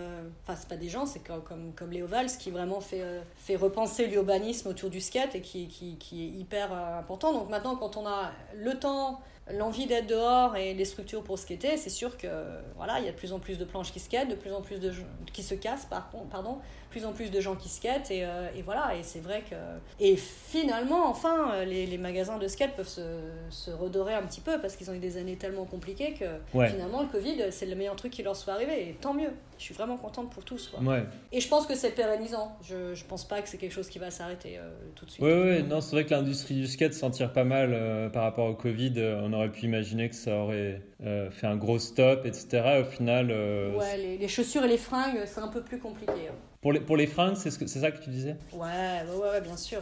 Vêtements, chaussures, tout ça. euh, par rapport, à, par rapport à quoi? Par rapport au, au- au sourcing? Par rapport aux approvisionnements? Par rapport à... Tout le, le, sourcing, les appros avec, avec les douanes qui sont de plus en plus compliquées, euh, les, les structures qui sont fermées, parce que tu vois, quand tu vois que tous les centres commerciaux, etc., sont fermés, etc., Mhm. c'est c'est de là où, où beaucoup de fringues se vendent. Après, en shop, non, ça se vend bien. hein. Mais euh, je pense qu'il y a aussi euh, le, le fait que les gens ont un budget un peu plus restreint, ils vont aller là où c'est plus, Accessible. plus accessible. Il te faut ta planche de skate, mais tu peux vivre sans ton t-shirt pendant, pendant 2-3 mois, quoi. Voilà, donc c'est... euh, Mhm. donc oui, je pense que pour le vêtement et la chaussure, c'est plus compliqué de, de ce que je vois. Mais bon, pour tout le monde, finalement. Ouais, ouais, non, c'est clair.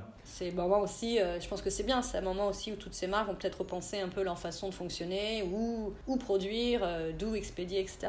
C'est là où euh, Last Resort de, de, de Pantus, c'est un timing, euh, mais bravo, quoi. Encore une fois, le mec, il est... Ouais. C'est un, génie, quoi. C'est...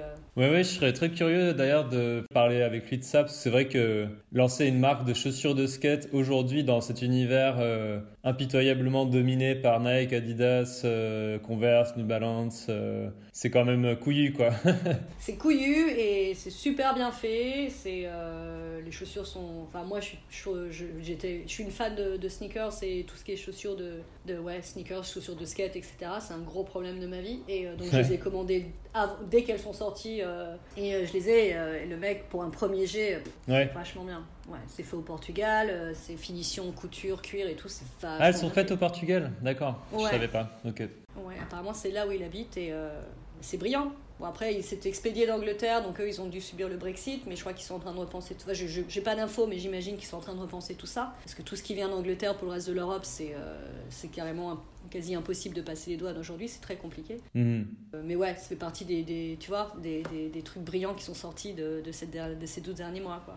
Est-ce que tu veux qu'on aborde peut-être cette question euh, sur les addictions un petit peu ou- Ah ouais Ouais? Ouais, carrément. Bah, ça fait partie. euh, Ça fait aussi partie des raisons pour lesquelles je voulais, qui, qui qui, qui me poussent à aider euh, les autres, c'est que parce que dans le skate, c'est c'est quelque chose dont on a parlé ensemble, quoi. C'est euh, cette euh, cette glamorisation de l'alcool euh, à outrance qui moi m'a toujours dérangé. Et C'est aussi pour ça que j'étais plus euh, girl chocolate que que peace drunk déjà à l'époque, même si c'était mon entourage. Peut-être parce que c'était mon entourage et que je voyais que c'était quand même sacrément naze. Et j'ai toujours trouvé ça qu'il n'y avait pas forcément. Pour moi, c'est pas hyper cohérent avec cet esprit du skate. C'est cette glamorisation de la drogue et de, enfin de, de l'alcool qui va à la drogue, de etc. la fête, et de malgré. Ouais, et malgré toutes les histoires qu'on a eues, que les, morts qui, qui, qu'on, qu'on a dû subir dans, dans, dans, dans cette culture, euh, que ce soit des, des Harold Hunter, des Kinnan, euh, des. Ouais. euh, Keenan Milton. ouais. Ali Boulala, est-ce qui s'est passé Enfin, tout ça, enfin, tu te dis, mais putain, euh, c'est fou qu'on glamorise encore le truc autant, quoi. Et, euh, et c'est un réel problème, et ça, c'est c'est pas que dans le skate, c'est c'est juste, je pense que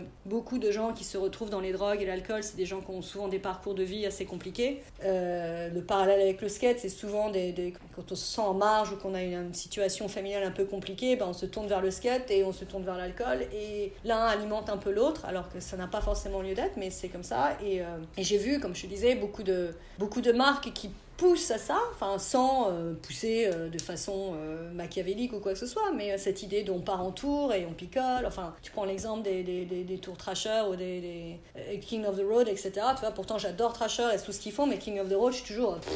c'est un moment ou un autre, je suis là, mais les gars, euh, enfin je sais pas, quand est-ce que le, Ouais. ça, ça, ça a la limite du ringard pour moi un peu, je t'a- je t'avoue. Enfin, après, je bois, hein, euh, mais voilà. Mais après, j'ai pas de problème avec l'alcool, donc c'est- normal que. Mais je supporte pas cette idée qu'on puisse mettre des, des, des, des kids euh, euh, à un très jeune âge dans cet environnement, et ensuite, le jour où ça va pas, où ça part en vrille, bon, on lâche. Ouais. On veut plus en avoir à faire. Et ça, c'est arrivé, mais beaucoup trop de fois, et beaucoup trop souvent, etc.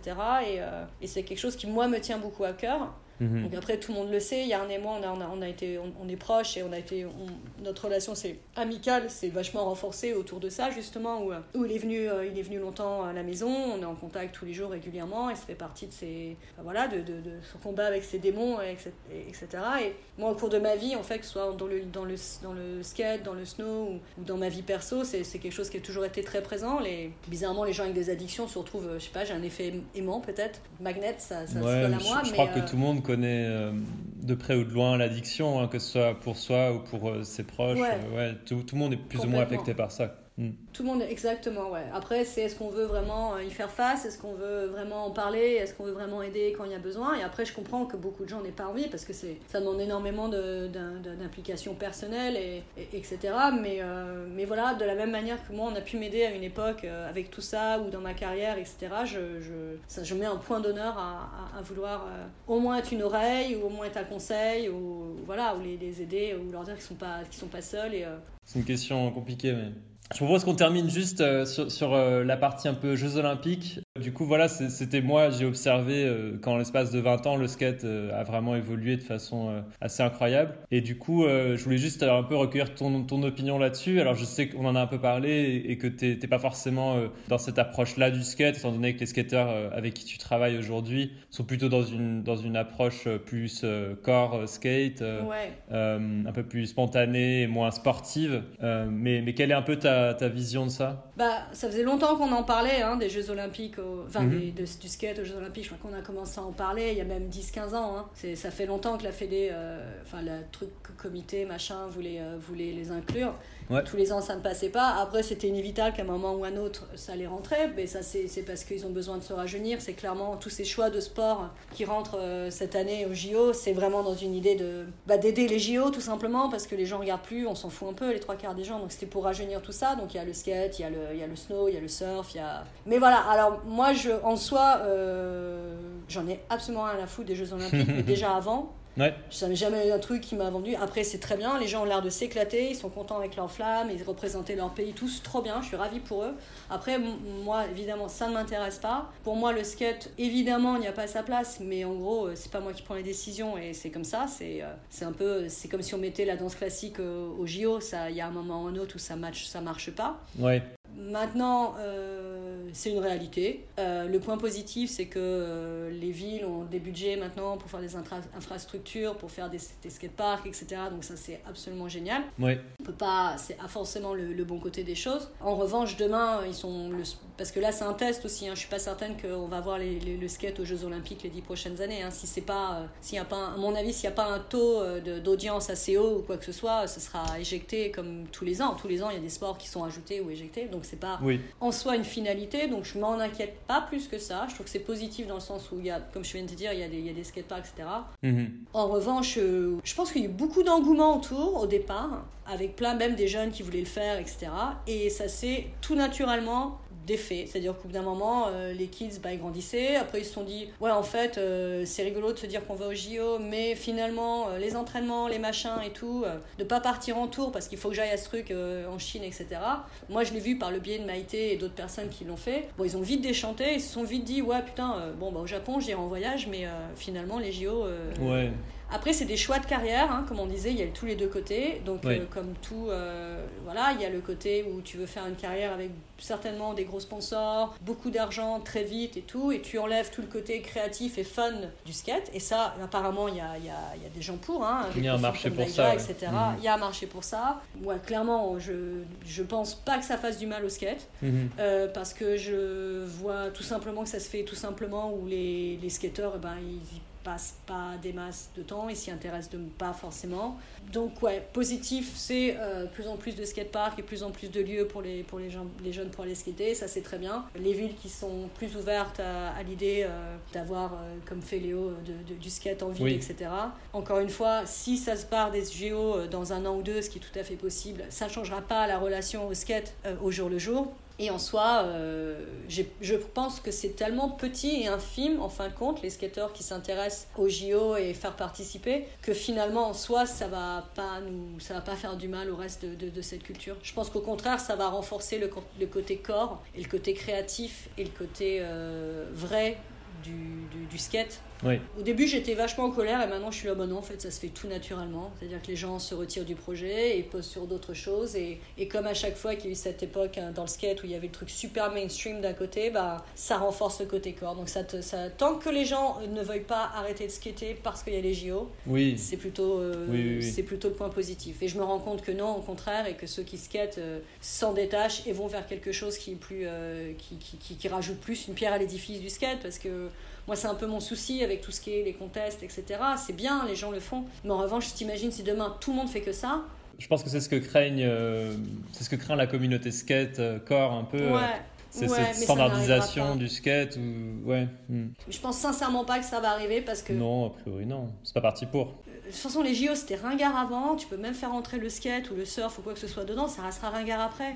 c'est euh, c'est juste un outil. Ils, ont, ils essaient d'utiliser le skate en outil marketing pour redorer leur blason. Et super, c'est une, bonne c'est une bonne stratégie. Vous n'êtes pas les premières à l'avoir fait. Allez-y, faites votre truc. En revanche, je suis beaucoup plus confiante sur le fait que ça n'entrave en rien euh, la culture, bien au contraire. Hmm. Enfin, moi, perso, je pense que je, je regarderai pas tous les Jeux Olympiques de skate en entier, mais ça, ça m'intéressera quand même de voir un peu euh, comment ça se passe. Est-ce que ça ressemble à Street League euh, Qui seront les skateurs pour, euh, bah, pour la France Je pense qu'il y aura Aurélien Giraud, il y aura Vincent Milou, il y aura d'autres gens. Enfin, je, suis quand même curieux de savoir un petit peu comment ça va se passer. Moi, je suis curieux de voir les costumes. Mais bon, à mon avis, je vais être déçu parce que j'ai des trucs en tête un peu dingues et ils vont pas suivre la règle. Mais euh, Ouais. ouais, ça va être ça qui va me faire sûrement le. Je vais être obligé de regarder pour voir les costumes. Ouais. Au moins les premières minutes. C'est vrai que c'est vrai que ça fait, ouais, ça va être, ça va être curieux, mais ça va être intéressant. Ouais.